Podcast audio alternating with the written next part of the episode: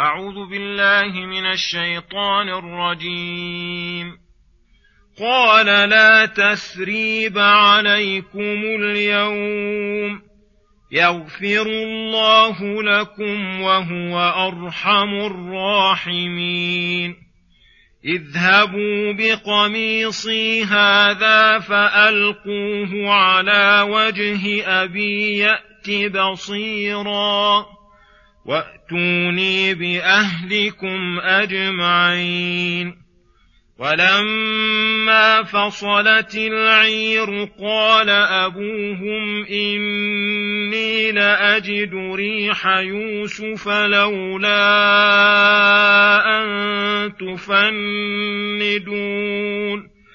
قالوا تالله انك لفي ضلالك القديم فلما أن جاء البشير ألقاه على وجهه فارتد بصيرا قال ألم أقل لكم إني أعلم من الله ما لا تعلمون قالوا يا أبانا استغفر لنا ذنوبنا إنا كنا خاطئين.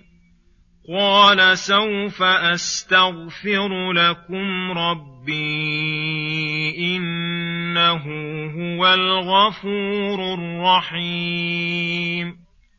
فلما دخلوا على يوسف آوى إليه أبويه وقال ادخلوا مصر إن شاء الله آمنين ورفع أبويه على العرش وخروا له سجداً وقال يا أبت هذا تأويل رؤياي من قبل قد جعلها ربي حقا وقد أحسن بي إذ أخرجني من السجن وجاء بكم من البدو من بعد أن نزغ الشيطان بيني وبين إخوتي.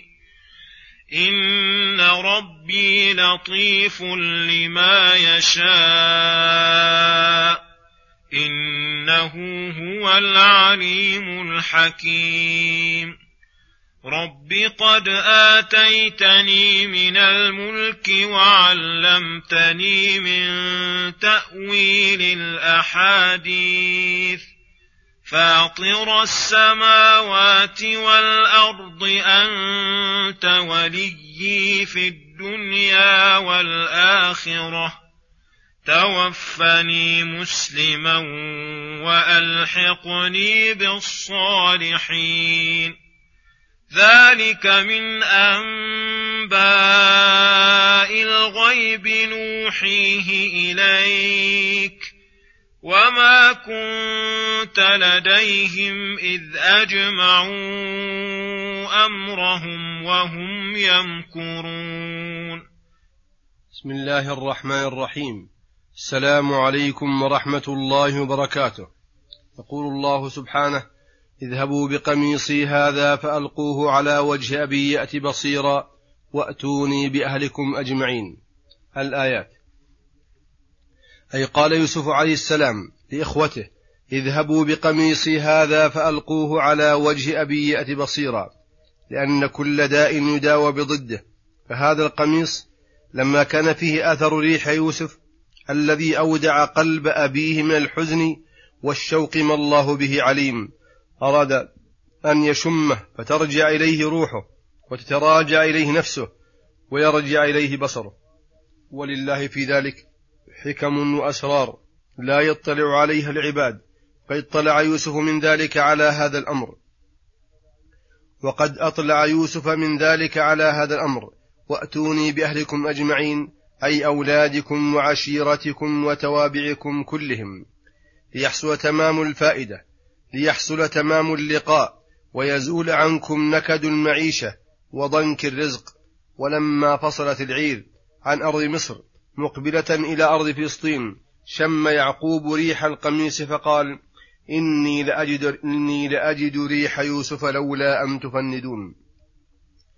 أي تسخرون مني وتزعمون أن هذا الكلام صدر مني من غير شعور لأنه رأى منهم من التعجب من حاله ما أوجب له هذا القول فوقع ما ظنه بهم فقالوا تالله إنك لفي ضلالك القديم. أي لا تزال تائها في بحر اللجي لا تدري ما تقول.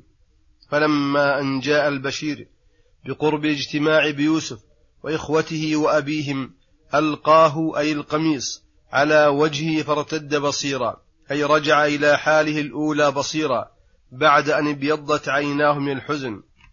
فقال لمن حضره من أولاده وأهله الذين كانوا يفندون رأيه ويتعجبون منه منتصرا عليهم مغتبطا بنعمة الله عليه ألم أقل لكم إني أعلم من الله ما لا تعلمون؟ حيث كنت مترجيا للقاء, للقاء يوسف مترقبا لزوال الهم والغم والحزن فأقروا بذنبهم وقالوا ربنا وقالوا يا أبانا استغفر لنا ذنوبنا إنا كنا خاطئين. حيث فعلنا معك ما فعلنا. قال مجيبا لطلب لطلبتهم ومسرعا لإجابتهم. سوف أستغفر لكم ربي إنه هو الغفور الرحيم. ورجائي به أن يغفر لكم ويرحمكم ويتغمدكم برحمته. فقد قيل إنه أخر الاستغفار لهم إلى وقت السحر الفاضل ليكون أتم الاستغفار وأقرب للإجابة. ثم يقول سبحانه فلما دخلوا على يوسف آوى إليه أبويه وقال ادخلوا مصر إن شاء الله آمنين. أي فلما تجهز يعقوب وأولاده وأهلهم أجمعون وارتحلوا من بلادهم قاصدين الوصول إلى يوسف في مصر وسكناها فلما وصلوا إليه ودخلوا على يوسف آوى إليه أبويه أي ضمهما إليه واختصهما بقربه وأبدى لهما من البر والإحسان والتبجيل والإعظام شيئا عظيما.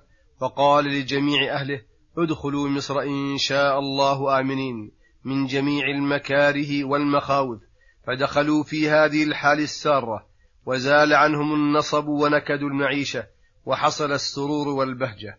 ورفع أبويه على العرش أي على سرير الملك ومجلس العز وخروا له سجدا. أي أبوه وأمه وإخوته سجودا على وجه التعظيم والتبجيل والإكرام.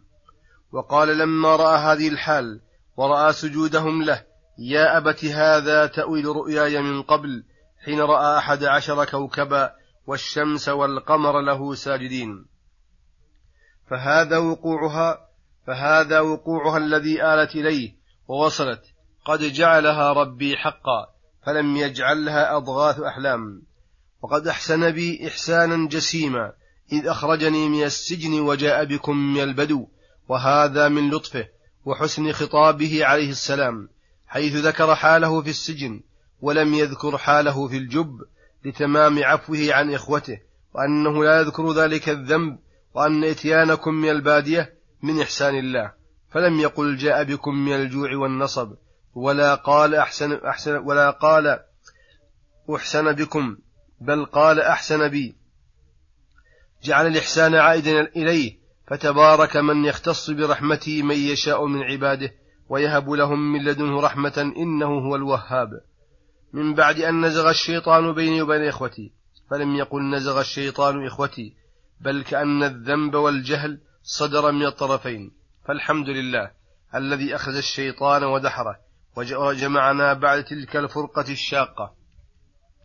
إن ربي لطيف لما يشاء يوصل بره وإحسانه إلى العبد من حيث لا يشعر ويوصله إلى المنازل الرفيعة من أمور يكرهها وإنه هو العليم الذي يعلم ظواهر الأمور وبواطنها وسرائر العباد وضمائرهم الحكيم في وضعه الأشياء مواضعها وسوقه الأمور إلى أوقاتها المقدرة.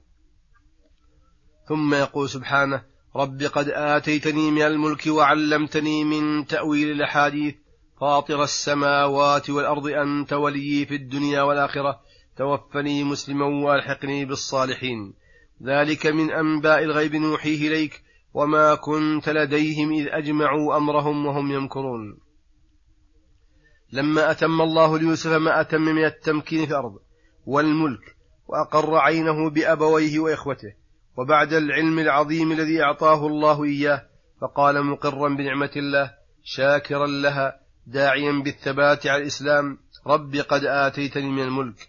وذلك أنه كان على خزائن الأرض وتدبيرها ووزيرا كبيرا للملك. ووزيرا كبيرا للملك وعلمتني من تأويل الأحاديث أي من تأويل أحاديث الكتب المنزلة وتأويل الرؤيا وغير ذلك من العلم فاطر السماوات والأرض توفني مسلما. أي أدم علي الإسلام وثبتني عليه حتى تتوفاني عليه ولم يكن هذا دعاء باستعجال الموت وألحقني بالصالحين من الأنبياء الأبرار والأصفياء الأخيار.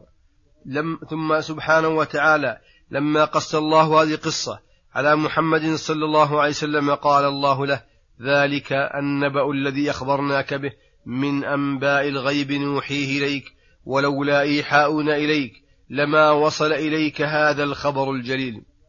وأنك ما كنت حاضرا لديهم إذ أجمعوا أمرهم أي إخوة يوسف وهم يمكرون به حين تعاقدوا على التفريق بينه وبين أبيه.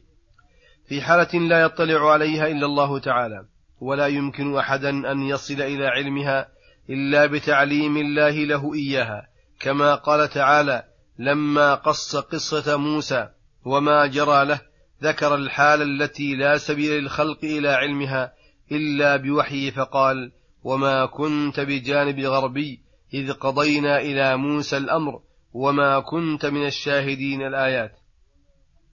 فهذا أدل دليل على أن ما جاء بها رسول الله صلى الله عليه وسلم حق وصدق وصلى الله وسلم على نبينا محمد وعلى آله وصحبه أجمعين.